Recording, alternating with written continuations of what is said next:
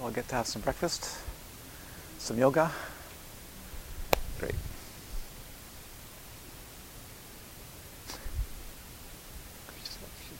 There's a collection. Mm-hmm. Mm-hmm.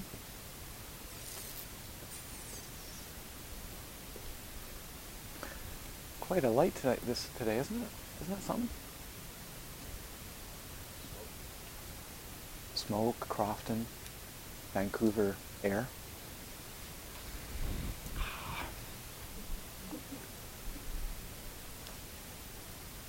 Uh, let's start with a uh, declaration of uh, declaration and prayer uh, for uh, the activity of the enlightenment mind, not just a wish, but an activity. Thus, until I achieve enlightenment, I perform virtuous deeds with body, speech, and mind. Until death, I perform virtuous deeds with body, speech, and mind. From now until this time tomorrow, I perform virtuous deeds with body, speech, and mind. And let's take refuge in the, the Buddha, the Dharma, and the Sangha. Sangye chodang sokki choknam la jengje badu dagni chapshu chi tagi junso gipa sonam ki drula pancha sangye drupa shu. In the Buddha, the Dharma, and Sangha, most excellent. I take refuge until enlightenment is reached. By the merit of generosity and other good deeds, may I attain Buddhahood for the sake of all sentient beings. In the Buddha, the Dharma, and Sangha, most excellent. I take refuge until enlightenment is reached. By the merit of generosity and other good deeds, may I attain Buddhahood for the sake of all sentient beings. Actually, one more. Let's let's also say very important, and also uh, how this text opens today is the four immeasurables. Without them, uh, without the practice of the four Brahmaviharas, the four immeasurables, uh, there's, there's no attainment, there's no, um, there's no awakening. So let's, let's say that together. May all mother sentient beings, boundless as the sky, have happiness and the cause of happiness.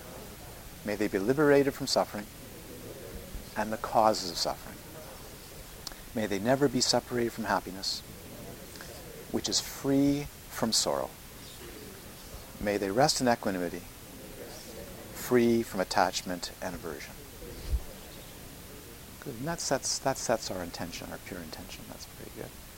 So when the, when the, I may as well uh, launch right in, when the text says, uh, and I'll read to you um, the four foundations in, in, a, in a little while, the four foundations, common foundations to all schools of Buddhism. Uh, when we read that out loud, the four foundations, and it says uh, happiness has never been seen, which for I know for a number of Westerners have told me that's weird, like to a Western Western mind, when it says no happiness has ever been found in all the different uh, realms of cyclic existence. They go, that's a preposterous idea for this culture, but actually, uh, what it means is a happiness free of sorrow. Our happiness is mixed with sorrow. Our happiness is mixed with friction our happiness is with, mixed with conflict. And my experience is, I'll just, just share this with you, is until one does a sufficiently deep retreat for a Westerner. Now, what I mean by Westerner is that even means an Easterner or anybody on this planet growing up in a modern age who is so busy that the microscopic friction of a day is hidden. Because most people in the world, give me, give me an example. Um, there are millions, um, Tina, you may actually have the statistics available there, but I used to know them, or John. But there are millions, tens of millions of people that actually don't get adequate food, that are suffering because of food alone. There are 5 billion people on this planet that can't get any health care uh, and we're living here, even if we're on welfare, we're living like in a godlike realm. But until we do a retreat or an advance, where we can see the microscopic fraction of a second irritability and friction and anxiety due to not having a happy object, we are not going to realize suffering. We are not going to realize the first noble truth. There's no way. So, uh, this statement of uh, happiness which is free of sorrow is until one actually sees that there's a tremendous amount of friction, anxiety, even terror hidden um, in the moment where one doesn't see it because one is engaging in a duality and an object engagement to be happy. That is where the sorrow is, is not knowing what the organism is doing all the time, which is trying to get out of a situation which is frictional. Does this make sense? Irritating. So dukkha, irritating, frictional.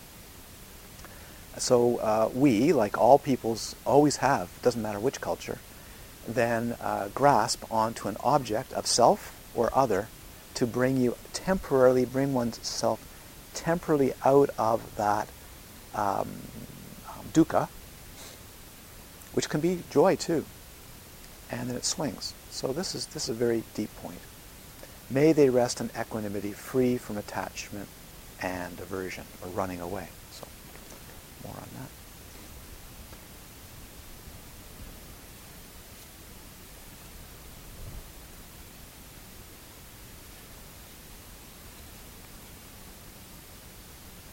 So uh, starting on page, uh, you don't have to turn to it, but page five, uh, don't even consider the ephemeral happiness which results from birth in the higher realms.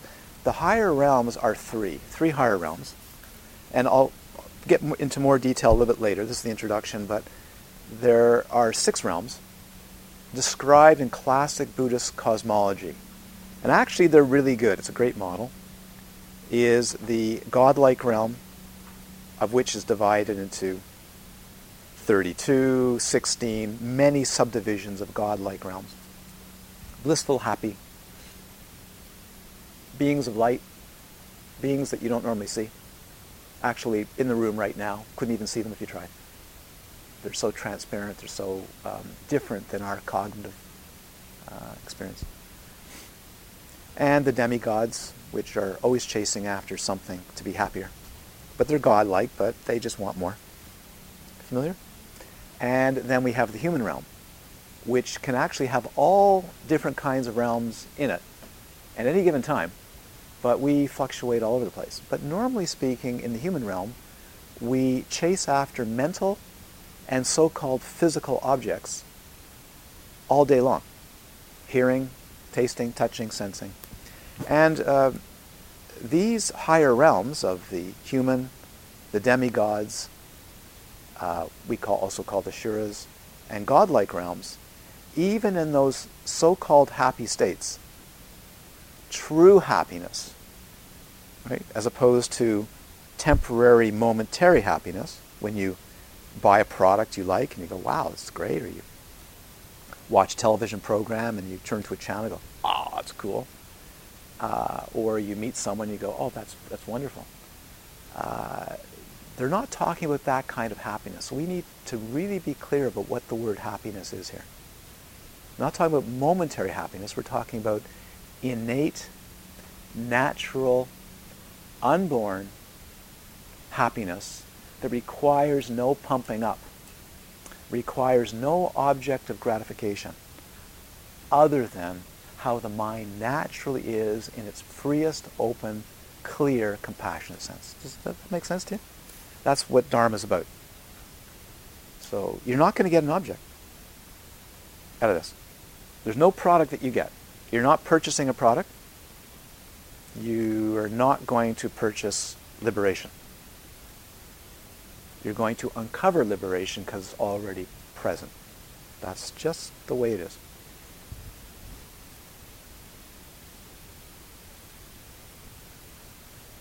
And then leaving, uh, starting where we left off last night, uh, moreover, whatever accumulations of merit and wisdom we may have, whatever we've done in our lifetime and previous lifetimes, the root of spiritual development in the Mahayana, in the great vehicle, the six perfections, which is what we perfect in the great vehicle, and non abiding nirvana, which is another term for full Buddhahood, and so on, is simply the arousal, arousal, the generation, the upwelling of bodhicitta.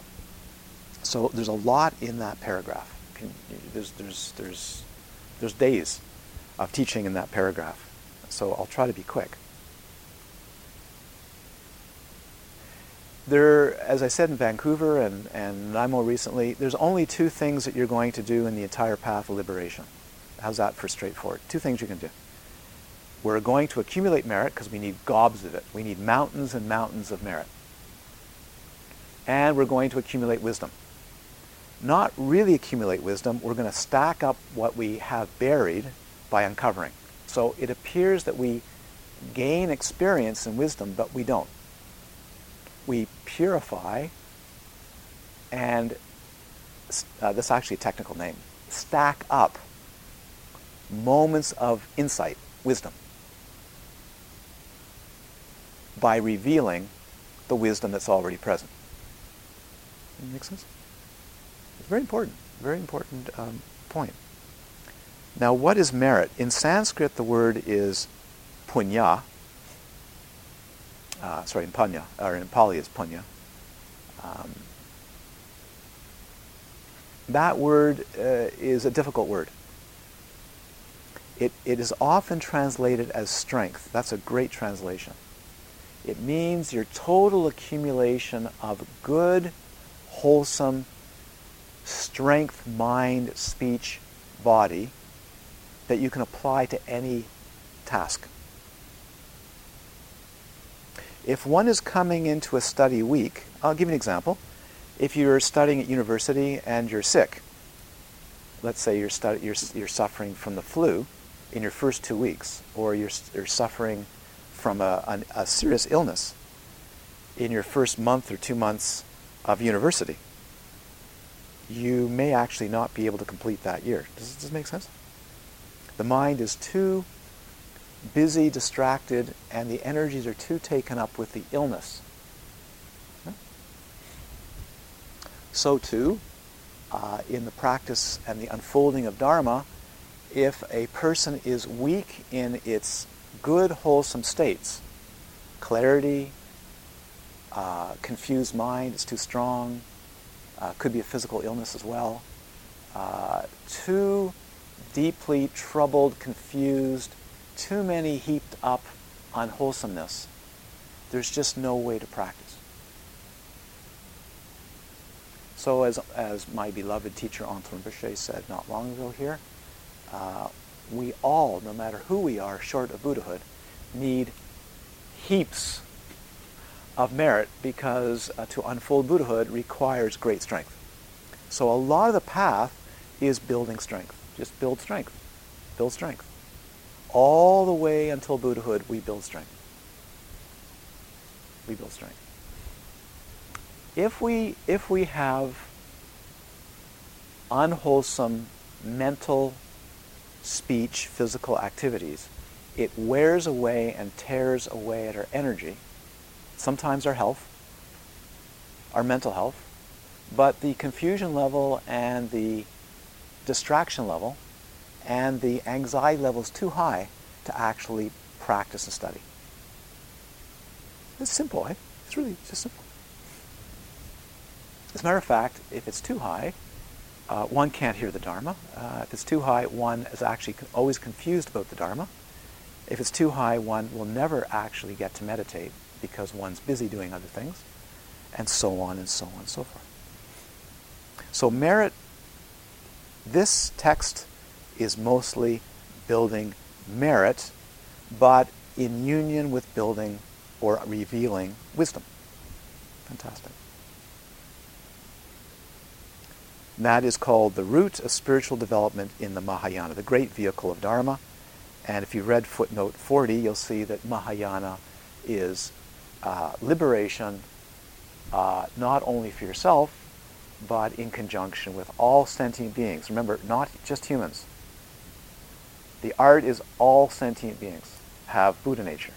If it's intelligent, and uh, it's lovely to hear the 17th, di- uh, 17th Karmapa recently, the last few years, saying all life, not just the ones we can see. He's modern. Eh? He Must have looked through a microscope, anyways, or, or has some science. All life is intelligent, highly intelligent. Doesn't mean it's capable of Buddhahood. It's highly intelligent at whatever it's doing. And maybe even way more intelligent than we are at what it does. But maybe not with the capacity to self-reflect. So all sentient beings is what we're on about. And then the, there's a comma, and it says the six perfections. And some of you are some of you quite new to, to Buddhism, Buddha Dharma? Yeah? So may not know these terms. The six perfections uh, are absolutely fundamental. No matter where you get them, this is the five, uh, five of the six are merit. The sixth one is wisdom. So a generosity, if you want to write these down, if you forget the list, uh, this is a list that one should um, stamp on one's forehead. Aaron, you have the stamp, yes, the six paramita stamp, and you could just go out and go, but then you wouldn't see it, would you? Tattoo artist, yeah. Reverse script, yes. Thank you. Should be right, right, right here. Is generosity. Uh, practicing generosity, which is relative generosity, then there's absolute generosity. Relative generosity is learning to give, give, give intelligently, not stupidly. Intelligent giving. To the point where there's eventually there's no giver, there's no receiver, and there's no gift. Transcendental giving. And all you're giving is liberative giving. Lib- for liberation, liberation, liberation, liberation, even if it's hidden. Uh, then there is uh, ethical or virtuous activity, which we must train in to a high degree, uh, is unbroken activities that do not harm or denigrate or damage the movement for oneself and others towards uh, liberation. This is not do-goodism. This is not being a do-gooder.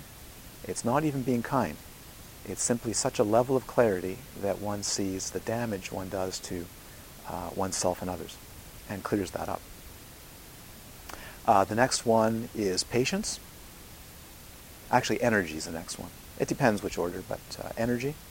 Having bound, boundful energy, lots and lots of energy to apply oneself to the path. Hmm?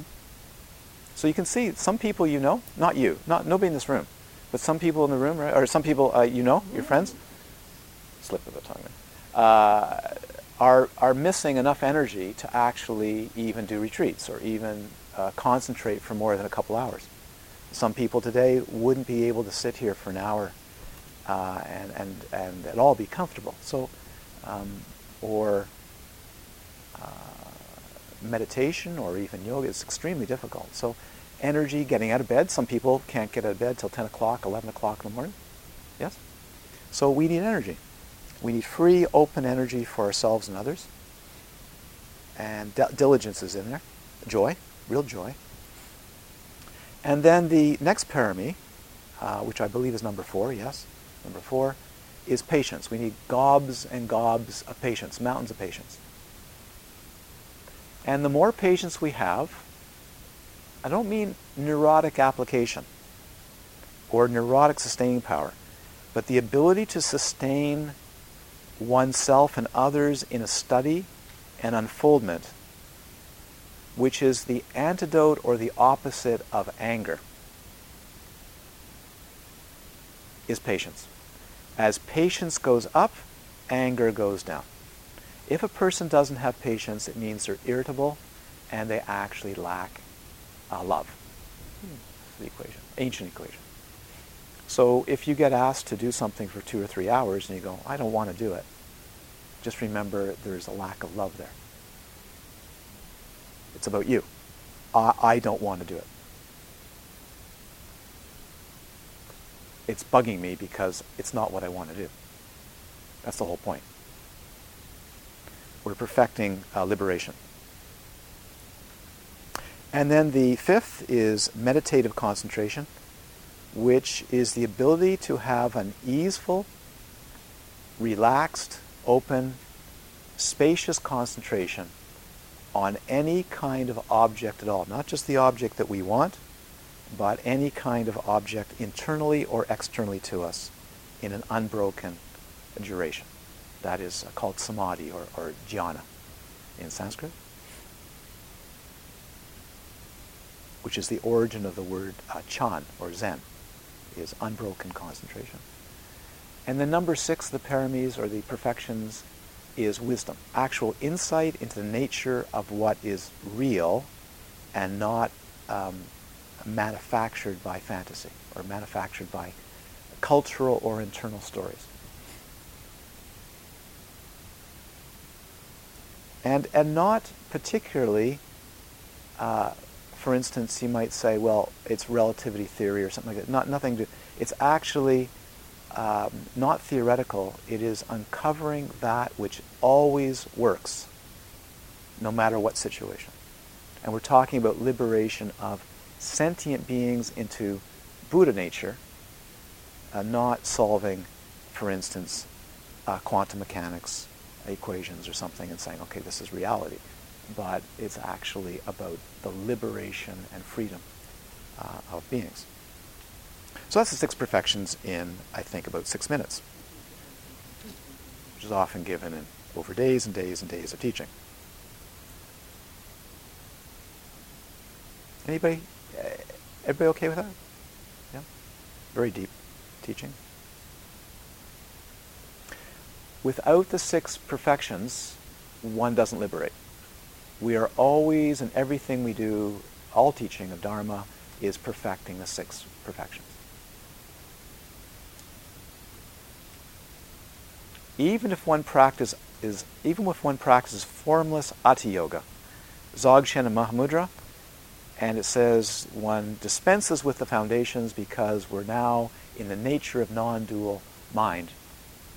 You don't get there unless you have you're resting on the perfections. So you see what Guru Rinpoche said is you can't leap. You can't leap to Dzogchen, that is formless uh, contemplation of reality, without first resting on the perfections. You can have some experiences. You can read the text. You can hear the discourse. But it's not necessarily that. We need the perfections. And then uh, there's a comma, and it says, uh, translated as non abiding nirvana. So normally we see the word nirvana, which means uh, burning out, burning off. That's the literal translate. That's a literal translation of nirvana, is nirwa, which is burning, the burning out of the fires, the extinguishing of fire. That's really what it means. And that's the fire of passion, which is emotional raging of greed, hatred, um, greed, hatred, delusion, pride, and jealousy, and a, a sixth one, which is ignorance about reality. The burning off of that is liberation. So when, when, we, when you see the English word passions, it's a bit old-fashioned because words change over 10 or 15 years. I have to keep watching this, how I use words. Uh, every 10 or 15 years, people have a reaction to a certain word, and they go, I don't use that. I don't, I don't like the way you're using that. Well, actually, 20 years ago, that was fine. 30 years ago. But, but when, we, when we talk about passion, we mean passion that harms or interferes or obscures, not passion of life, not passion of awakening. See? If you look at the word compassion, compassion, passion's in there. It's communication passion. That's fine. Passion for communication, passion for uh, being able to communicate freedom and liberation. So this is a form. This is a form of non-abiding cessation. It's not extinguishing. It's not seeking peacefulness and staying in peacefulness. It's a non conceptual quality that requires no basis other than the naturalness of the universe the way it is, which means it will spontaneously act out of compassion for the needs of beings for what they need.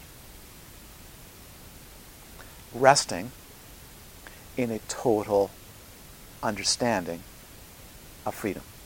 So that's this, this is the non-abiding nirvana is another term for Buddhahood, full Buddhahood.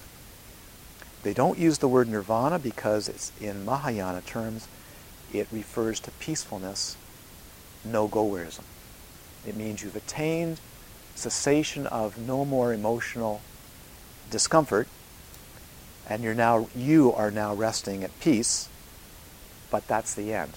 And it's not the end because it doesn't lead to fruition of full Buddhahood. And then he says, and so on. In other words, it could go on for, for days about these things.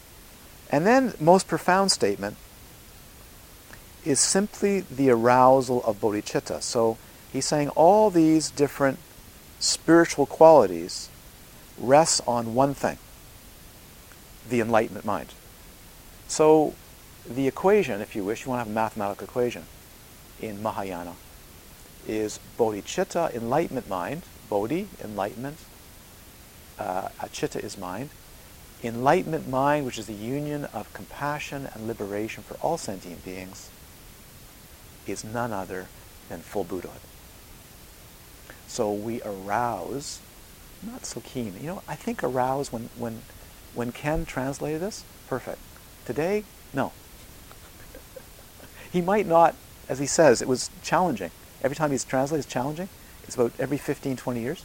Which word are you going to pick? But he'd probably picked today something like simply the generation or the flowering, the, bloss- the natural blossoming of bodhicitta. That's what we're doing.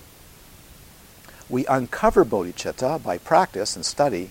We don't actually we don't actually create it. It's there. It's free. There's, you can't purchase bodhicitta. It might cost you a lot of money, like good medicine, but you can't purchase it. You can't bribe out bodhicitta, but you can entice it out. How do you entice it out? Study, reflection, hearing the Dharma, uh, memorizing, writing, making notes, debating, uh, reflecting, contemplating, and meditation. So that's how we that's how we squeeze it out hydraulically.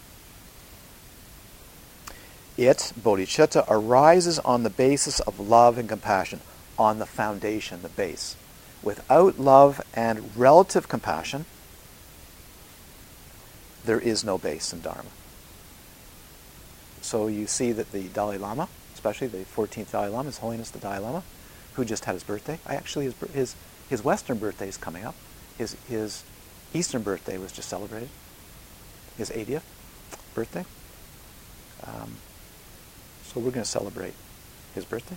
And on the 9th of this month, we can also celebrate uh, His Eminence Antar one of my uh, root lamas, uh, his birthday on the 9th.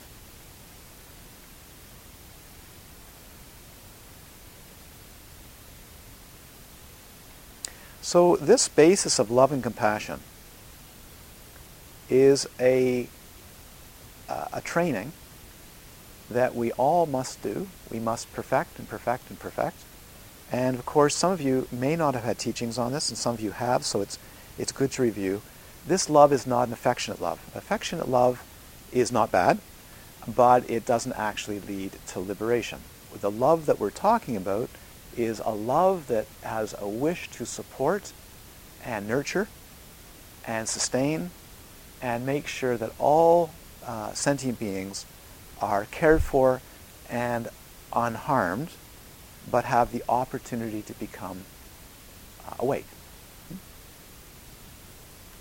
So it's not teaching liberation, it's supporting things like good food. So if you uh, love beings, you will try to make sure that the birds, the insects, the squirrels, the humans, the gods, the demigods, the hungry ghosts, the hell beings, are all being nourished in the way that they need to be nourished. Squirrels like sunflower seeds. The rest they leave behind, unless they're desperate. Raccoons love roasted barley tormas. This I, I know. They absolutely relish roasted barley tormas. Um, varied thrushes really like roasted barley tormas. if you put roasted barley tormas out, the varied thrush go right out and will take off a huge hunk and fly away. Juncos? Just about everything. So this love is the caring for sentient beings to support them in what, in what gives them health and vitality and wellness and happiness, but not necessarily liberation. But it's the basis. That means a kindness that is intelligent. And relative compassion is a little bit more. Relative compassion is setting up the environment, the stage, which could be food, could be health, could be medicine, that uh, allows for the ripening of ultimate bodhicitta, ultimate liberation. So this has become very confused. Uh, it's kind, compassion is kind, but it doesn't mean it's always peaceful.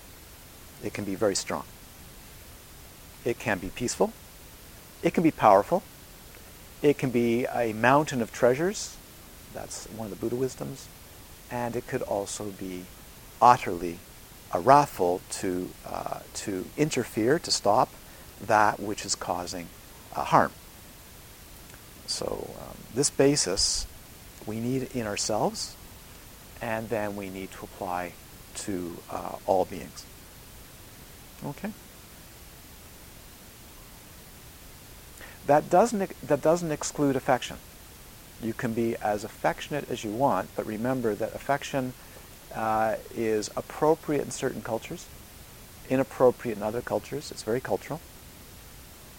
And uh, affection is not what they mean here. It's not bad, but it may be, as they've always said in texts from the Buddha's time onward, over affection, even over affection to uh, other sentient beings, uh, may cover and interfere with a boundless love and a boundless compassion. So this is love and compassion for all sentient beings without exception. Even when full Buddhahood is attained,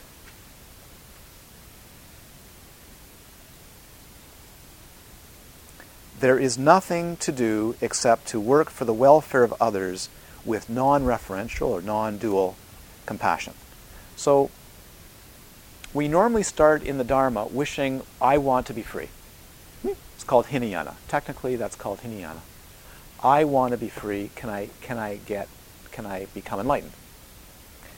Depending on who you study with, what you encounter due to, due to karma, due to activity, uh, then uh, some teachings will pull you out of that view quickly or, or over the long term to ripen you and realize that in fact the actual contemplations of insight are leading you to a non-referential, non-dual wisdom compassion, which is the effortless serving of all sentient beings in liberative activity, not kind activity. Liberative activity leads to liberation. That's non-dual. Relative compassion does what? Sets the stage and the foundation for liberation. Ultimate compassion teaches directly what needs to be done for liberation. How does one liberate? Those are called ripening instructions or liberating instructions. This is a quick tour of the entire scope of Buddhism. This, that's the introduction. True ultimate bodhicitta, true ultimate enlightenment mind, will not arise in the course of experience of beginners. There's a very direct statement. This is not, this is not modern. We're not allowed to do this anymore. You wouldn't do this as a teacher. You say, no, you know, you're all going to be able to do this. No, this is just fact. Is uh, if you get frustrated and lack patience because you haven't attained ultimate bodhicitta in this week, uh, that's because, as a beginner, it's not going to happen. Um, you, if you're waiting for the mystical experience to dawn, there must be causes. Uh, causes and effect. Um, so we need to train. But we can use the words, and because we often use words, we think we have the experience. So if we say, I'm experiencing compassion, it may be compassion, it may, but it's may not ultimate uh, compassion. I'm not actually keen on the word ultimate at all. I'm not, not because we live in a democratic society, not, not one bit. Um, I, I prefer, uh, um, instead of ultimate, I prefer pristine, pristine, innate, natural uh, compassion. There's a difference. Ultimate means that you're not going to even have a taste of it, really, until full Buddhahood. Do you know what I mean? That's not true. A, a person that experiences even the first foundation, the first bhumi of the bodhisattva stages, has experienced the full taste of Buddhahood. They don't know it, but they have. And from that point onward, that's what's leading their life. Then they unfold the full perfection of it. So, ultimate, yes, but maybe today is, is better, not because we're trying to um, help, help not, not make it equal, but I would prefer the natural, pristine, innate bodhicitta compared to a relative bodhicitta based on cultural cultural beliefs and support that is temporary of a high order but actually doesn't experience reality. Do you, do you see the difference? This can take a long time to understand. The word compassion is used so often today even um, places where there's smokehouses for marijuana. I saw one the other day. Compassionate Buddha. It didn't say dope den. What did it say? Oh, Buddha. Buddha barn. So, but it had the word compassion in there. So the word compassion, like the word dharma, is being used all over the place. So now we're going to, and eventually we're going to have Tulku restaurant or uh, Nirmanakaya eatery. Uh, no, really, it's happening or you know instead of Nike shoes, compa- Nike compassion shoes for fast compassion running. No, I, am serious. I, I'm not. I'm, I'm joking, but but actually it is happening, because when these words, like the word empowerment, uh, I was fortunate to be around when that word got introduced. When the Tibetans, the word it wasn't a new word, but when the um, Tibetan lamas came over in the early 70s, they, we, there was a word that needed to be translated for Wangkur, and the word that was picked was empowerment, which is, which is a literal translation of the Tibetan word wong kur, to empower, to give power. Not initiation, to give power. It was only about five or six years after that that we saw the introduction of empowerments in corporations. All through government. I saw it because I, I lived through that. Everywhere, the, everybody, everywhere, everyone was being empowered and empowerment ceremonies. So, so we're like that in our culture. We, we like to take a word and use it for everything. Um, the empowerment coffee, the compassion coffee, the compassion bar. This is, this is uh, unfortunately hides profound meaning. And, and so on. It also hides training the belief that the word is the understanding. It's not true. You, you know the difference, eh? Uh, data is not understanding. Data? Do I sound like Dr. Spock? Yeah, I do. Sharpers. They still point through the hat. But um, data, information is not understanding. You probably teach us in social. Do you teach us in social studies? You will, okay. But uh, having data is not understanding. Having a book is not understanding. Having words is not understanding. Training and uncovering a deeper and deeper layers through time, through practice, is understanding.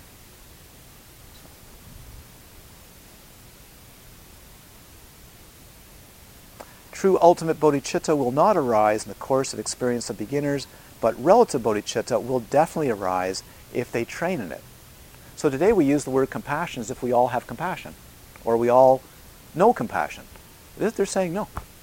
We need to train in compassion by understanding what it means and actually working at it, which is a major message of the Dalai Lama. Over and over and over again. Train in compassion. Train. It's a muscle that needs to get built. And uh, that muscle, uh, if it's good science, maybe, that muscle uh, can be seen in certain MRI studies and uh, built. There's some actually some very good studies, especially the work that Matthieu Ricard is doing with some uh, cognitive scientists and neurophysiologists in uh, relative and ultimate compassion and love and where what's really happening. It's a beautiful research. With the development of relative bodhicitta, ultimate bodhicitta will be realized naturally. Isn't that something?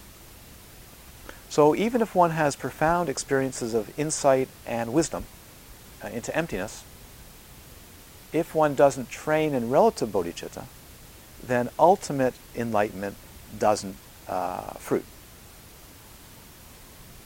Doesn't happen. In theory, it does. In practice, all through thousands of years, it simply doesn't happen. That's cool. It's always been a mystery.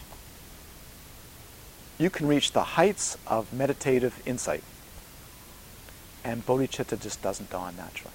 It must be imparted by transmission It's really neat. You see in these most amazing texts some of the yogis that go to their teacher and sing songs of the most incredible realizations of emptiness. And the teacher goes, nice. You got the same realization I have, but you've missed uh, the Dharma. You simply don't know how to take care of beings. I don't? No. What's taking care of beings? The ability to ripen them into that experience. Otherwise, compassion is missing.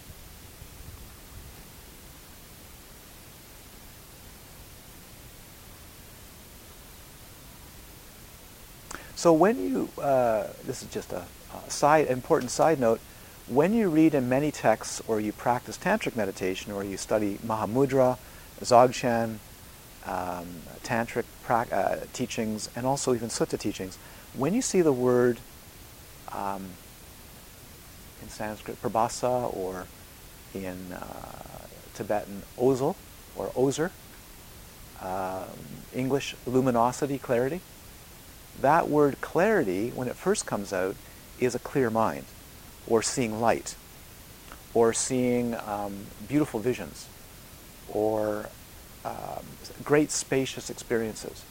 But eventually, that light, that boundless light, and that glory of radiance, what they really mean is the radiance of illumination. The, the radiance of illumination, which is the uh, natural um, propensity to liberate sentient life at the of the nature by which that sentient life can gradually liberate. That's a great gift. That's what it means. That's that's the act. That's what bodhisattvas train in. That's what most of you, I hope, uh, all of you will train in, and that is called the luminosity um, of of uh, uh, uh, bodhicitta. Yes. to speak up for everybody. Yes. Yes, both. Uh, uh, liberating beings so they can liberate other beings. It's a, I, I have to watch this, you know. It's a pyramid scheme. based on the Amway model, um, which is very successful. Uh, but if you liberate beings, they and give them gradual training, they too will then have the skill to uh, lead beings in gradual training. Um, and that's a pyramid scheme. But it's a very compassionate pyramid scheme without a corporate structure. Did you get that? was humorous, but I have to watch it. Get a letter from Amway.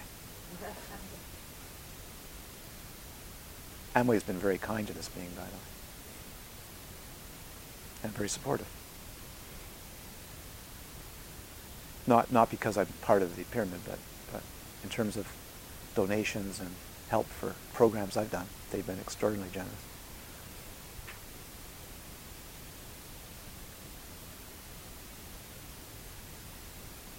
Not for Dharma practice, but for for other programs that I've been involved in. Yes. So, uh, for these and many similar reasons, this introduction, so he's not going to go into great detail. So, uh, for these and many similar reasons, we must meditate energetically on relative bodhicitta at the beginning if we are to achieve any meaningful results with respect to bodhicitta. Meaningful results with respect to bodhicitta. That doesn't mean you won't have meditative experiences, but they don't necessarily lead to liberation or freedom. It doesn't mean that you won't do some good things, but they don't necessarily lead to liberation. So the entire path is a funnel.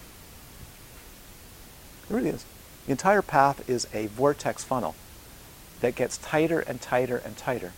Not tight uh, because it's negative, but the focus gets tighter as to discerning what actually liberates and what doesn't liberate, which brings great joy for someone who wishes instruction on the subject, the basic method for training is, as Shantideva, the great Indian yogi scholar and great practitioner of compassion, a bodhicitta, said, quote, He who desires shelter quickly, shelter from the storm of wandering bewilderment, for himself and for all others, should use the sacred mystery of bodhicitta and of the practice of exchanging of oneself for others. So, this practice of exchanging oneself for others uh, is considered a sacred mystery. It is quite profound, extraordinarily profound. And I'm going to repeat this over and over again because it gets forgotten so quickly that the only thing that's standing in the way between us and full Buddhahood is grasping grasping to self and grasping to phenomena. That's it. The Buddha taught that. Every great master for thousands of years taught the same thing. Grasp to self, it's all over. Let go, it all perfectly appears. But then we need to not grasp to the nature of phenomena and see what that is. Otherwise, we still have knowledge obscuration. So, this is the core of it. We're going to exchange ourself for others because it's the quick, super fast method of realizing bodhicitta. It's a fast, super fast training method. And as Anton Rinpoche said, when he was here last teach, teaching, he said, this is the only way for liberation. And here we go. As Jamgon Kongtrul, the great uh, awakened being of the 19th century, Jamgon Kongtrul says here, consequently, only the method of meditation of exchanging oneself for others is, expl- is explained in what follows. This next line is critical. All other methods of Buddhist liberation, of mind training, are simply elaborations of this theme. That's why this is taught everywhere. This is the base. So whenever, what, what he really means is, uh, we're going to assume, because of the nature of this text, let, let, me, let me back a little bit of history for you, short. It's assumed because of where Jamgon Kongtrul is writing, which is in Tibet, that every single practitioner of Dharma in Tibet is a Vajrayana practitioner in the sense that they have a, a guru, they have a lama, who they uh, have taken refuge with and guidance. And therefore, even if they're practicing a Mahayana text like this, they are going to be practicing uh, tantric or Vajrayana or, or Mantrayana practices, which means this is the base that they need to bring about the fulfillment of those practices. Make sense? That's where he's living, and of course, I'm assuming the same thing. Some of you may not be, but I pray that you will be. It is said classically in all for the last uh, 1200 years, you'll see it again, statement after statement after statement. Maybe 15, 1600 years. That the practice of Vajrayana may look very complicated, but actually it's the fastest, most direct route. Meditating, especially meditating without a teacher, and meditating and reading Dharma is a very slow route. A, it, it takes eons. And eons, one eon is more than the length of time of this entire universe, which is about 15 billion years. That's all, it's all measured out. So meditating without a teacher, meditating without taking on the practice of bodhicitta, without direction, um, and um, is a very, very long uh, undertaking. So if you, th- if you say to yourself, oh, I will just uh, um, entertain something as pristine and simple uh, as breathing meditation, which of, of anapanasati, and uh, yes, you may, you may, in one lifetime, experience uh, no self and uh, the eradication of your defilements, but very bewildered about what the nature of reality is and how to unfold other beings. So this, this is very, very important. I'll, take a few, just a few questions if there are any. I don't know if there are any. That's a very, um, that's why we do this training. That's just the introduction of why we do, why we practice. Yes?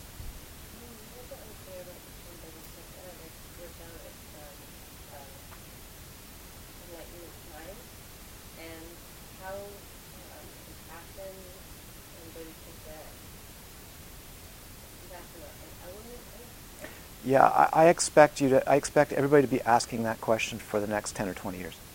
It's fine. It really is.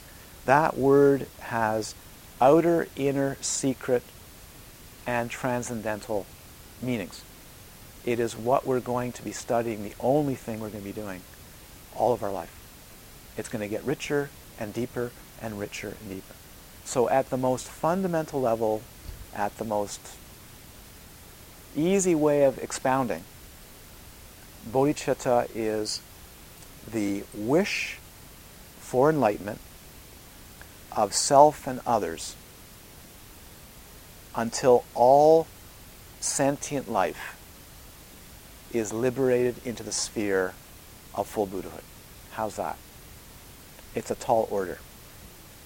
When you take the Bodhisattva vow, if you take refuge in the Bodhisattva commitment, you are taking a commitment to liberate oneself and perfect oneself in bodhisattva and wisdom activities for the welfare of all creatures, wherever they are found, to free them of bewilderment, which is what causes suffering.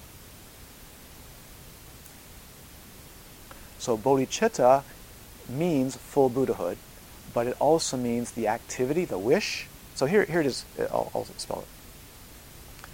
Bodhicitta is full Buddhahood.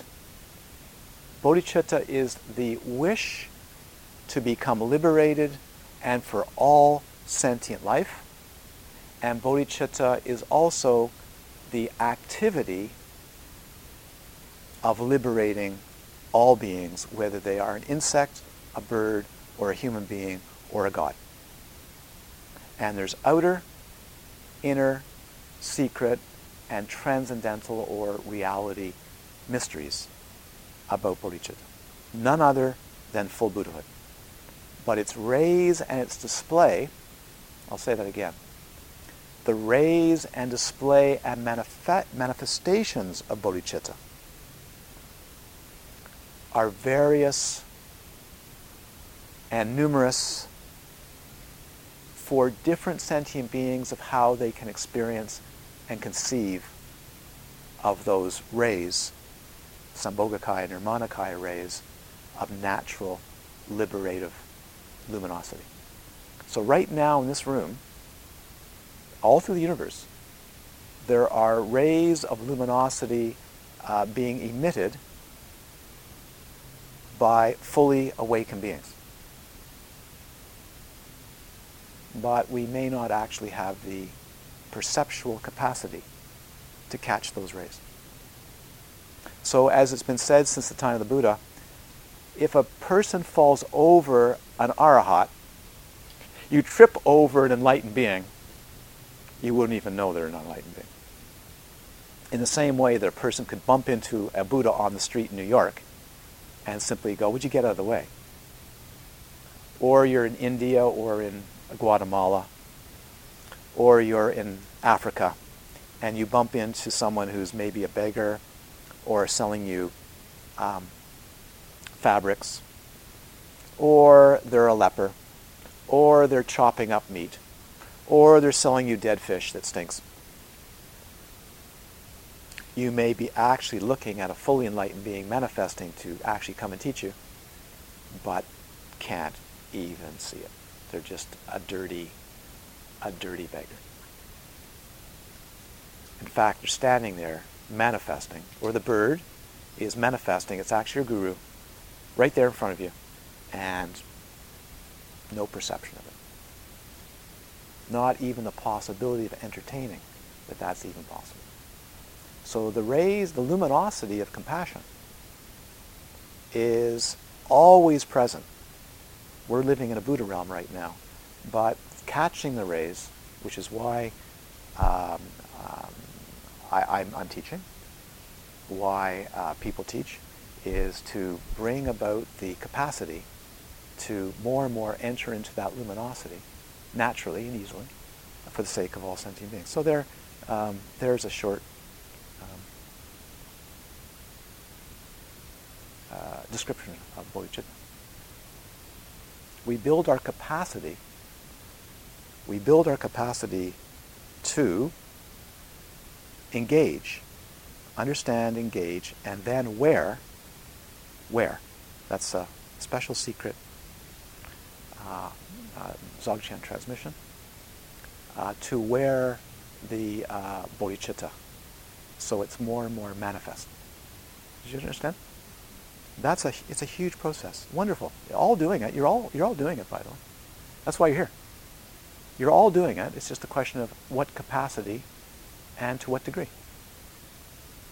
So when you say last week or this week, I was absolutely generous without subject, object, or gift, and it lasted three minutes, that actually is a display of Buddha nature.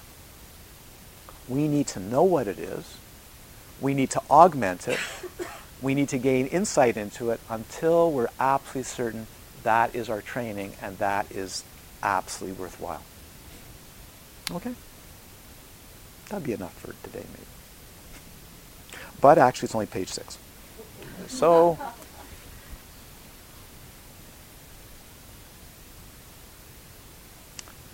the actual instructions. Page seven in the text. The third section is divided into two parts the actual explanation of the teachings of this tradition and additional instructions from the transmission lineage. This is a very valuable text because uh, has anybody looked at the root text? Have you seen the root text that you memorize and take around with you? I hope so. the root text doesn't actually have the transmission pith instructions. So why do we make prayers? Why do we make prayers of transmission of, of the transmission lineage? Because the texts often have words without the actual oral instructions that go with it. Make sense? It's one thing to have the book. It's another thing to actually. It'd be like it'd be like suddenly. Give me an example, uh, and this has happened. Someone wanted at one time to give me an electron microscope. It's happened many times in my life. Would you like an electron microscope? And I go, no. Thank you. It's very nice. I'd like to have an electron in the house. Believe me. Until I get the desktop one. But when I've been offered, you know, the one that comes with the high voltage vacuum system and the 30,000 watt, 30,000 amp, you know, um, line, and, and then uh, I'll often say, yes, if you'll provide me with a technician and usually one of the staff members to live here, and a budget to replace the filament, which can be ten or fifteen thousand dollars, and uh, to replace the um, entrance wa- entrance uh, screw that's two thousand uh, dollars. Then I and, and how to repair that. Oh, and the liquid nitrogen that we need on a regular basis, probably every three or four days, delivered to the island. Uh, then I go, yes, wonderful. And by the way, the generator uh, that would be a diesel generator, solely for the purpose of running that machine. Oh, and, an, and a, a construction in the basement. Because it has to be in the basement on a concrete foundation in the basement to have it and house it with an air-conditioned cooling system, with no vibration at all in the house on a sixteen or twenty thousand dollar table. It's vibration free. Free. I go, yes, I'd like that. Uh, except that something's missing. Not only do I need the instruction manual to go with it, not just the machine, but I need the training which I've received. But then when I go away for six months or a year, I need the technician around to show me that there was a knob that I forgot to turn because now I can't get any imaging. But you know, it's that knob up on the column, the number two knob. Yeah. I go, oh, okay, I forgot. Yes, it's number two knob. It's like flying an airplane. So one has to do it over and over again. But, and it turns out that some technicians are more skilled than other technicians. And you can you can be at the machine all day long. If that technician doesn't come along, you don't get anything that day at all. So same same analogy. So transmission lineage is the technician, the practice technician that has received oral instructions and has talked to the uh, Hitachi uh, technicians and dealers and has found out that the alignment and the uh, is this too esoteric maybe and the magnets of the lenses on that particular model work in such and such a way that actually isn't in the manual. And is a quirk of that particular model. And will you'll never get a good image if you don't do this or that or this or that. So no matter what you do you can sit down you can read the book you can stare at the microscope as long as you want you can compare a great sample and you'll have nothing but grief for days unless someone comes by and says you know, it's just a little, oh, right. Didn't know that. Okay. So transmission uh, is vital. The explanation of the seven points of mind training. So they've reduced the entire text into seven pithy points. Number one, the preliminaries, which teach the support for the Dharma. By the way, whenever we hear the word preliminary or foundation, don't think of it as lowly, think of it as ultimately high. Contain the preliminaries is pristinely glorious Dharma. Don't skip over it. Number two, the actual practice. Oh, yes, that's the one I want. So, what we normally do, including me, I have done this, I am, I am guilty of this. Oh, the Mahamudra section of pure formless Mahamudra is in the third chapter, and uh, the other parts are called foundations. I'm going to skip over them real quick. And um, even though my teacher said spend three days with them each, I, I think I, because I'm an entitled young person and educated, I can skip over them right away and handle it. No, you'll eventually find out that you've got to go back and spend a lot of time. So we jump to the actual practice training in bodhicitta. Remember that, that almost all of us here I think without exception, have not gone through a traditional training.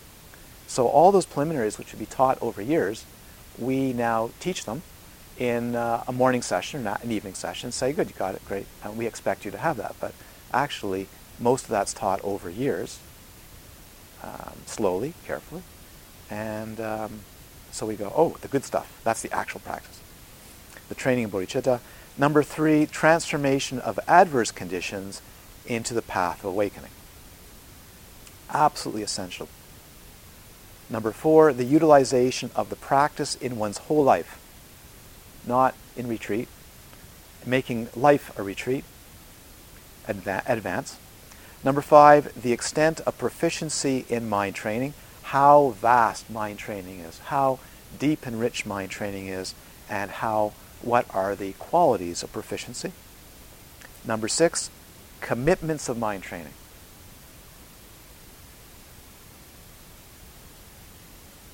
And number seven, guidelines for mind training. So it's very full.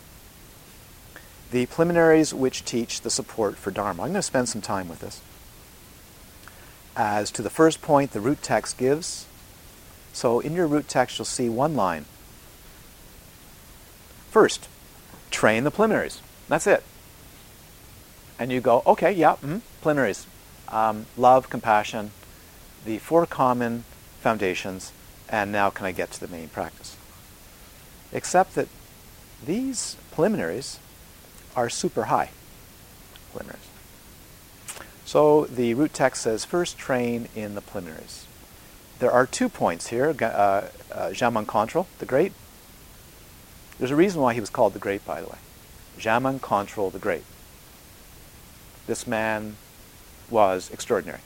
He collected every single lineage, not just he went to a class, but his, his attainment was such that he went to teachers that held full lineages by practice and by training, received their blessing, gained the experience, gained the texts, and mastered them, while even teaching three year retreats.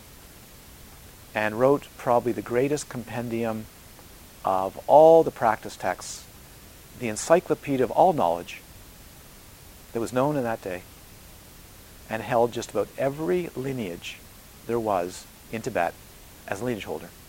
This is the man that's writing this text. That's why he was called Jamgon Kongtrul the Great.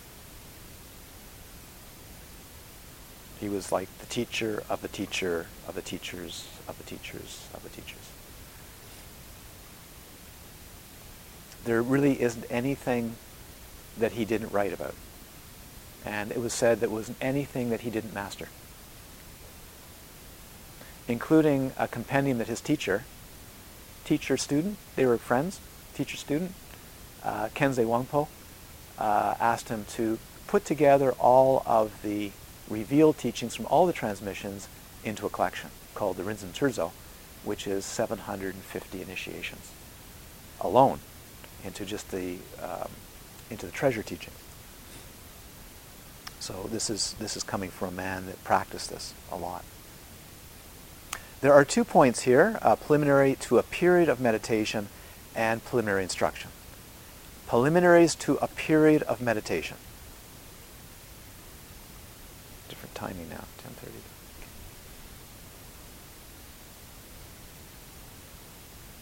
First, at the beginning of every period of meditation, imagine your root guru sitting on a lotus and moon seat above your head. Okay, let's pause for a little bit and consider what that means.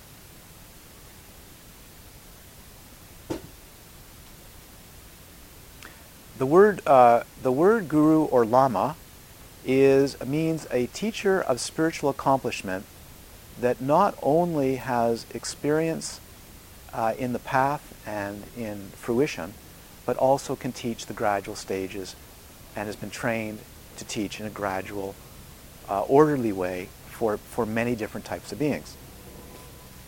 It also means uh, a being that can impart the pith instructions from their lineage and from their direct experience. The word root guru is someone who you've received genuine uh, initiation or Wangkur from. That's, this is technical. Okay?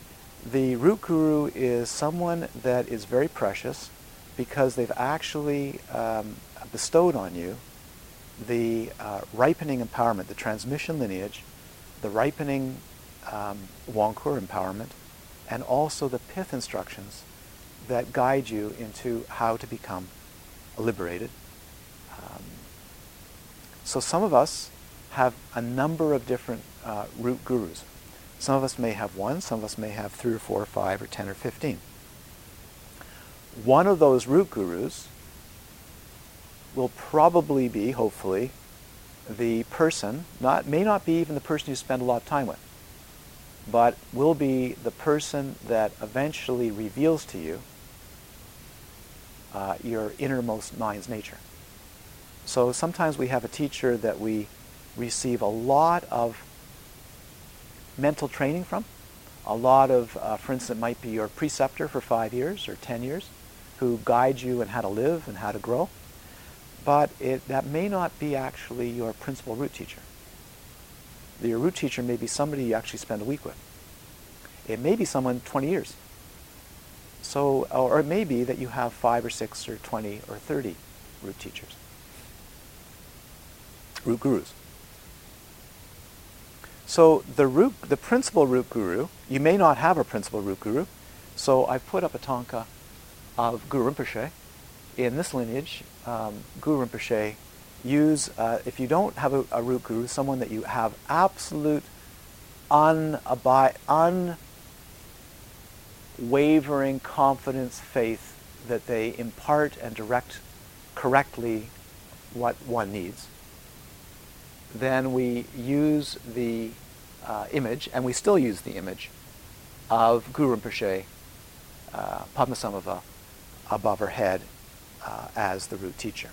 This is, this is Vajrayana. Okay, the root uh, teacher. So if you don't have a root teacher that you have confidence and faith in, then if you want to practice this way, Guru Rinpoche as a being of light, not solid, but a being of light sitting above your head, 16 and a half, 16 and 1.934 uh, inches above your head. It's a joke. Uh, but about 16 inches, 18 inches above your head, sitting on a lotus flower.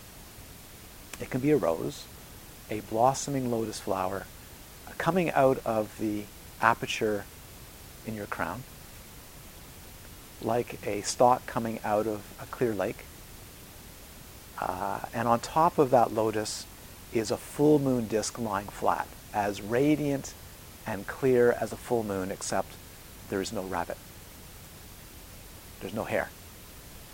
And there's not a blemish. It's completely stainlessly clear moon, radiant and full of light, resting on a multicolored um, rainbow uh, base. And it's called a seat, and the word seat also means support. Uh, this is profound meaning. All uh, relative phenomena happen momentarily or over a long time by the two seats.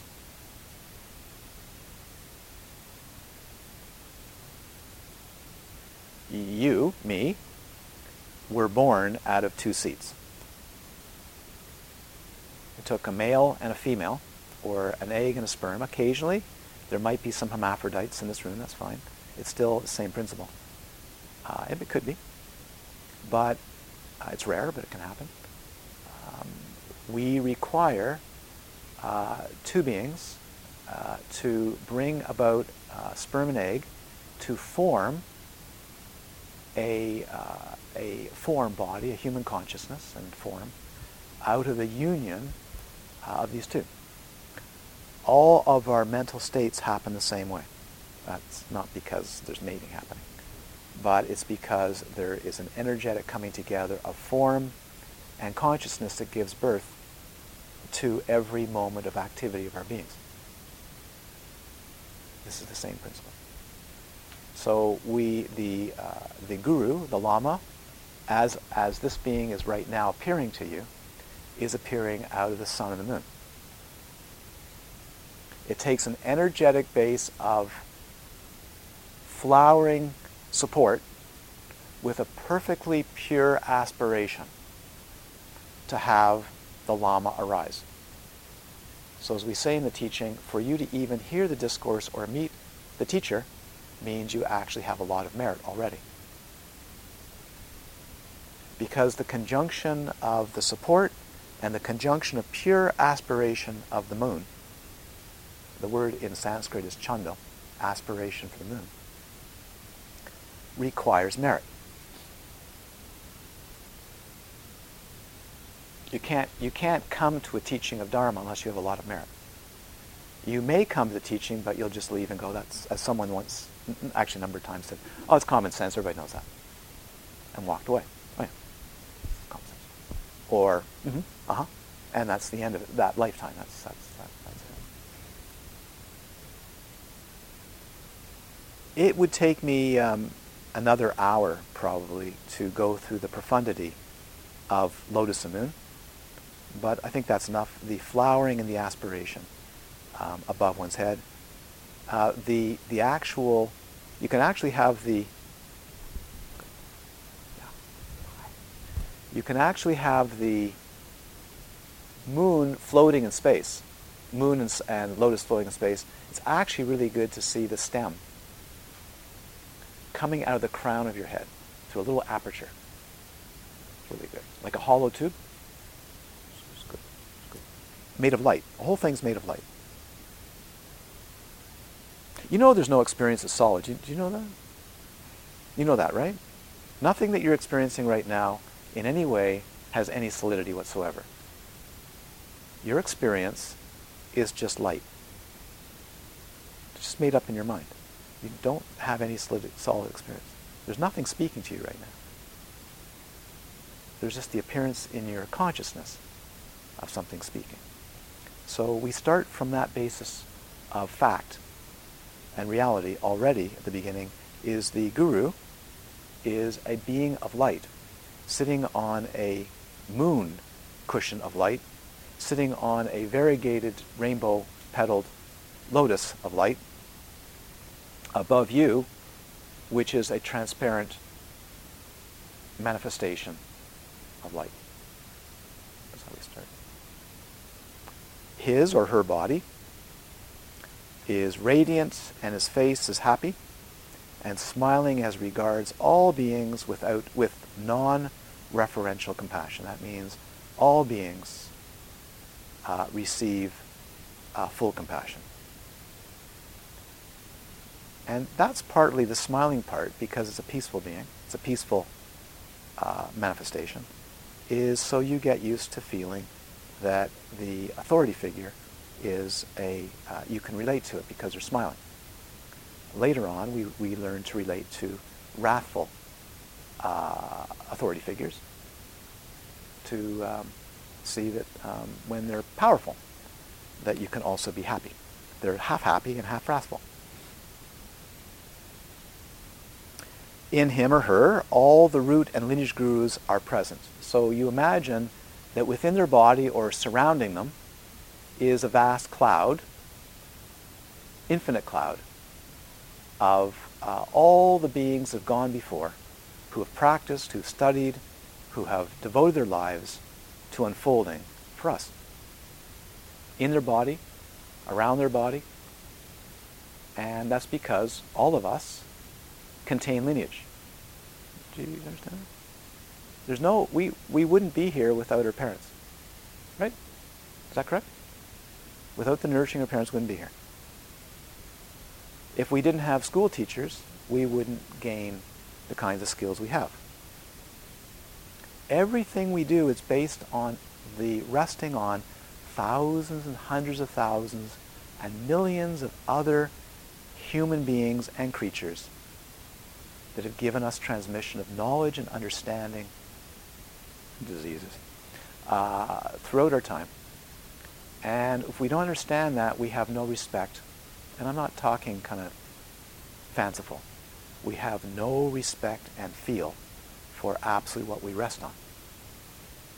In the same way that someone might come to this retreat and go, okay, yeah, it just happens here. But actually, we're here because a number of very bright, generous, intelligent people made this retreat happen and provide the support. There's people that built this uh, tent platform. There's people that raised this tent. There's people that purchased this tent. There's people that put care and time, and attention. Did you see? So everything that we do, from our food, from farmers, to truck drivers that deliver our food, to people that run the boats, to people that fly the airplanes, to people that run government, to everything we do, even our health, everything depends on human lines of transmission. In this case, we give homage, we give honor, we give memory, we give honor, we pause, and we recollect that we are resting in Dharma on an unbroken lineage 2,556 years old. Sorry, 59 years old. Exactly. Of unbroken lineage uh, back to the Buddha's time of beings that have worked very, very hard, have committed their life, so we too can attain liberation. This is fact. It's not fanciful. It's not. It's it's not. I got to be like soppy devotional. It's just lucid clarity. This is what we're resting on, and when we rest in that, we actually gain tremendous confidence and trust that what we're studying and what we're hearing is 2,500 years of thousands of unbroken transmissions coming together and being heard out of uh, this being's mouth and from this text. So, um, very important. With intense respect and devotion. Let me talk about devotion. Do you mind if I talk about devotion for a minute?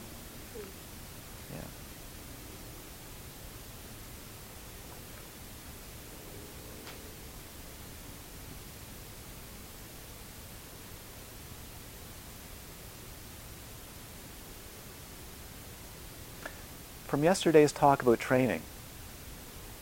This is now a, now this is a a a talk for, for the Western mind, not because it's lower or higher. If I use the word devotion, it's very confused in the Western mind. If I say to you, and I'm not doing this to, to oversimplify or find a conniving way, it's just true. If I say the word training, it's very easy, logically, clearly, honestly, to say we are all devoted to something. We train because we're devoted. Does this make sense? So all day long, we are devoted to ideas, we're devoted to people, we're devoted to places, we're devoted to things, we're devoted to concepts that float around in us. We're sometimes even devoted to illness, sometimes we're devoted to health, do you follow? So it's not like we're not devotional. So even if you're not religiously devotional, you may be utterly devoted to a life of chemistry. You might be utterly devoted to a life of science. You might be utterly devoted to a life of politics. You might be utterly uh, devoted to a life of NDP or Green or Conservative or Republican. You may be utterly devoted in your life to family or to community. Do, do, do you follow? Or to a certain type of food. Or to all uh, the hummingbirds. For real. Or to a certain place in the world. We are utterly devoted beings, whether re- religiously devoted or not, because our energies are consumed in being trusting in that which is going to make us happy. This is so easy, logically. Is this logic? Yeah, it's reality.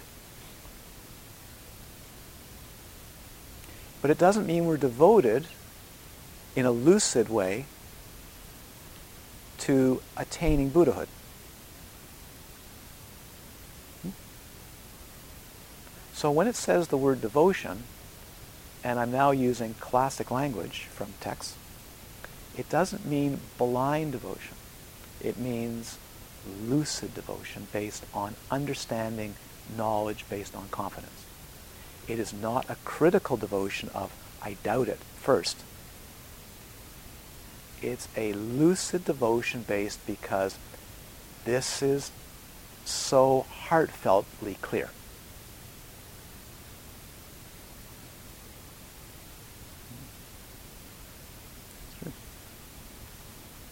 So, with intense respect and devotion, we respect what these lineage holders have done for us. We have devotion and trust due to lucidity and due to experience.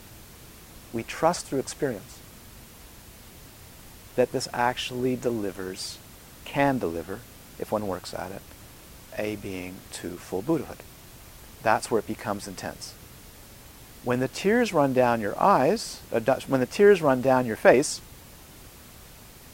not because you're sad, but you're extremely happy that you now have felt the lineage in your heart. And you're full. You're full. It feels full. And you know that you're being supported by um, incredible beings like Jamgon Kongtrul, that they're part of your being, that they're actually part of your being. This book and the transmission of Jamgon Kongtrul, how hard he worked in his life for beings, is actually in your being, as in your guru's being. Then you start to get it, and you go, please fill me with the entire lineage. Please fill me with the knowledge of the entire lineage. Please fill me with the blessings of the entire lineage. Please fill me with the understanding and realization so I too may be a manifestation of that lineage. This is how direct it is. So in Vajrayana, we don't, we don't just bow down and supplicate to these sources of refuge. We're doing it to become these sources of refuge as a manifestation of these sources of refuge. Does, is this clear? So the word supplicate in English, if you look it up, means humble respect. Not submission to the master. It means surrender of your ego views to a masterful line of transmission. Which means when it dawns, you are now wearing as an adornment, as clothing, inner and outer, the transmission lineage. Make sense? This, we don't want you to be a subservient actor to this tradition. We actually want you to be Jamgon Kongtrul. Jamgon Kongtrul wants you to be Jamgon Kongtrul too. You're not going to look like Jamgon Kongtrul. You may not talk like Jamgon Kongtrul. Do, do you follow? You may not wear the robes of Jamgon Kongtrul, but actually the body, speech, and mind is going to manifest in some way in a similar manner as Jamgon Kongtrul, but you may not be called Jamgon Kongtrul. You might be called Mike, or Tom, or Sue, or Freda.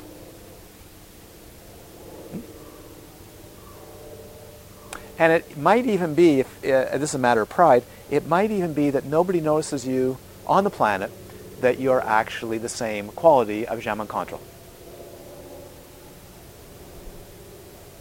And they might still call you Freda. But quietly we go about our business, liberating beings.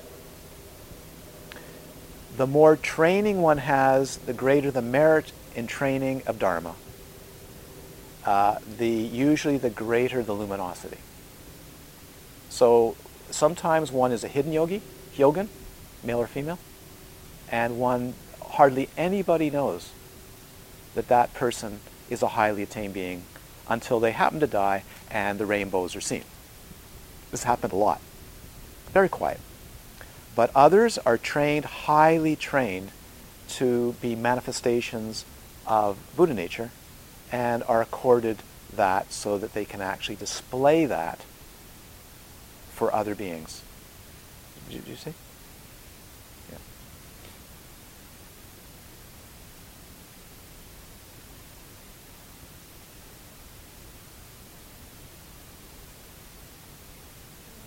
Mm-hmm.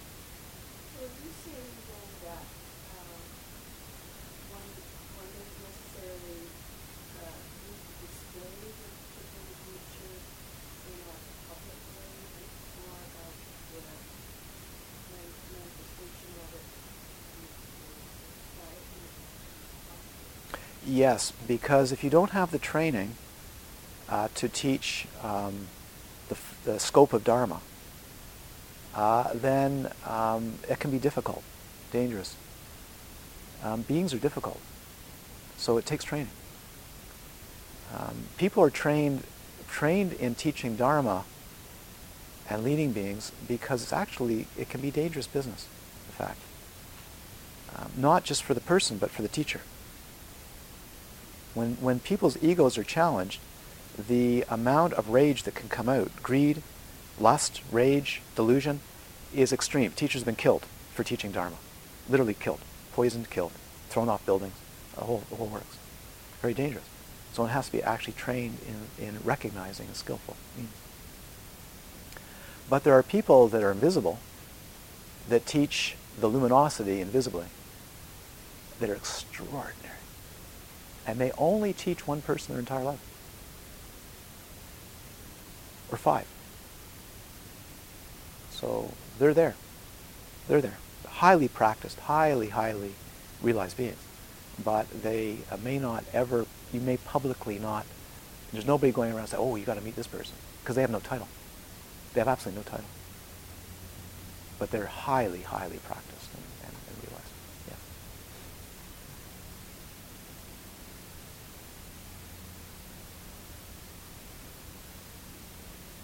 So this is where uh, uh, I uh, recite the, to you the lineage prayer. Now I'm going to do the whole full, the full text. And I think that's, that's uh, it for this morning. Pretty close to 10 pages so far.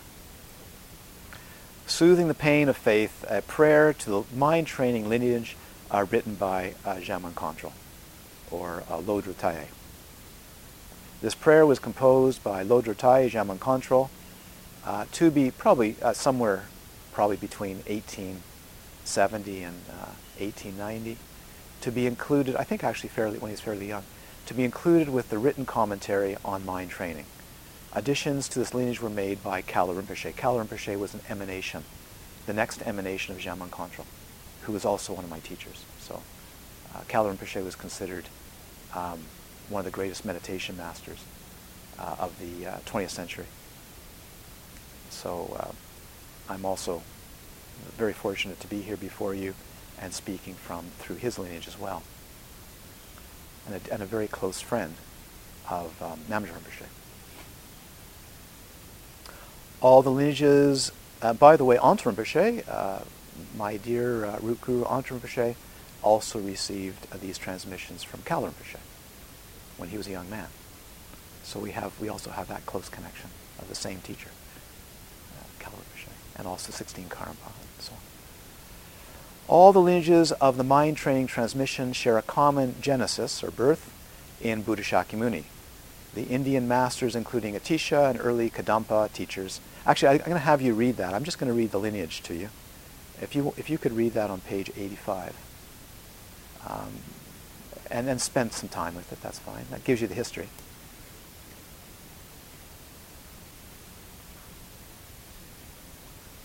And then the, the poem that uh, Jamgon Kongtrul composed. Very beautiful. And actually, the poem has profound teaching in it. So it's not just a lovely poem, but as Jamgon Kongtrul always did, all of his transmission poems are of the highest caliber of teaching.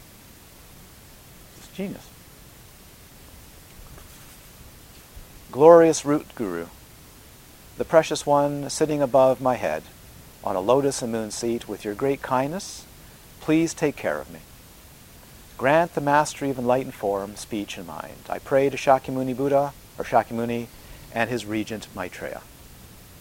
To the noble Asanga and the learned, learned Vasubandhu. These are great Indian teachers. To Tu Sena and Guna Mitra, to the, uh, the Simhabhadra, bless me with the full development of love, compassion, and bodhicitta, and the ability to dismiss and dispel. So this is important because uh, the teaching is profound here. This is dismissing ego clinging. May I dismiss all ego grasping. And may I dispel all disturbing, confused emotions. This is, we do this over and over and over again. May I attain to freedom of ego clinging, a way uh, that is free of ego clinging, and may all confusing emotional defilements be dissolved. Uh, and the ability to dismiss and dispel. I pray to Gangpal and the greater lesser Kusali, to Dharma Kirti, that is um, uh, the teacher of Lord Atisha and Lord Atisha, to uh, Drum, Drumton and Potawa and Sharwa, and to the contemplative uh, uh, Chekawa. Bless me with the full development of love, compassion, and bodhicitta, and the ability to dismiss and dispel.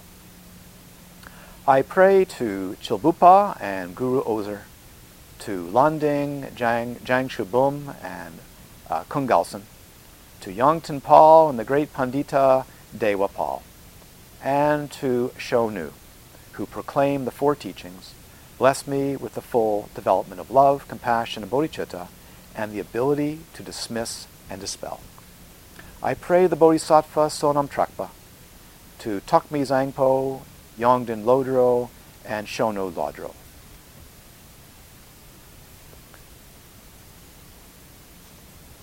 To the great Pandit, the great scholar yogi Shakya Chokden, and to Kunga, Trojup, and Jetson Drilchuk. Bless me with the full development of love, compassion, and bodhicitta and the ability to dismiss and dispel. I pray to Lungrik Gyatso and all-knowing Taranatha, to the two regents Rinchen Gyatso and Yeshe Gyatso, to the contemplative Yongten Gon and Gompo Paljor, Gompong Trakpa to Gompong Nam-. Bless me with the full development of love, compassion, bodhicitta, and the ability to dismiss and dispel. I pray to Singwon Norbu and Trinli Shingta to Situ Tempanenje. Now, Situ Tempanenje was the root guru of Jamgon Kongtrul. So we're now in the 19th century.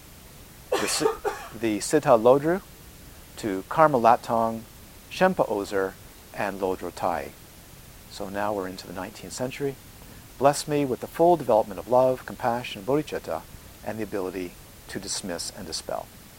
And now Kalu Rinpoche's teachers. I pray to Ketchub Dorje and Shiwa Ningpo, to Padma Wangchuk and Kenze Ozer, to Norbo Dondrup, whose experience and understanding were complete, and to all the root and lineage gurus, bless me with the full development of love, compassion, and bodhicitta, and the ability to dismiss and dispel.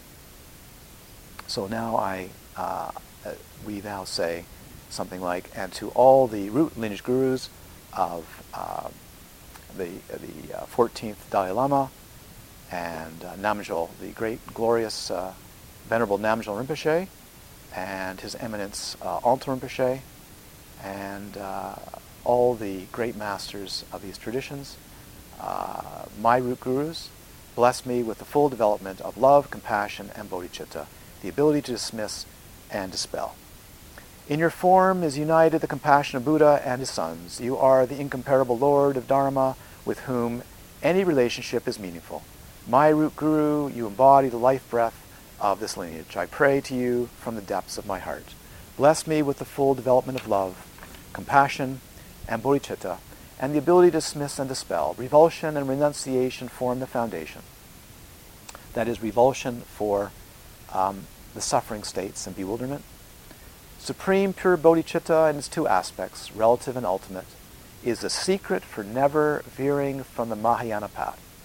Grant your blessings that bodhicitta may arise, be stabilized, and grow in strength. When the confusion of the eight concerns of gain, loss, happiness, suffering, fame and notoriety, praise and blame, when all of these eight concern, worldly concerns have been thrown over ego clinging completely severed. Not the ego, ego clinging. And genuine concern for others thoroughly developed. Whatever appears can be experienced as an aid on the path of awakening. Grant your blessings that mind training may be complete, with the direct understanding that what is ultimate has no origin, cessation, or duration is emptiness. Yet what is present arises from dependence and coincidence or interdependence, like an enchantment, may I come to see everything and work naturally for the welfare of limitless sentient beings as long as samsara or bewilderment exists. There we go. Beautiful.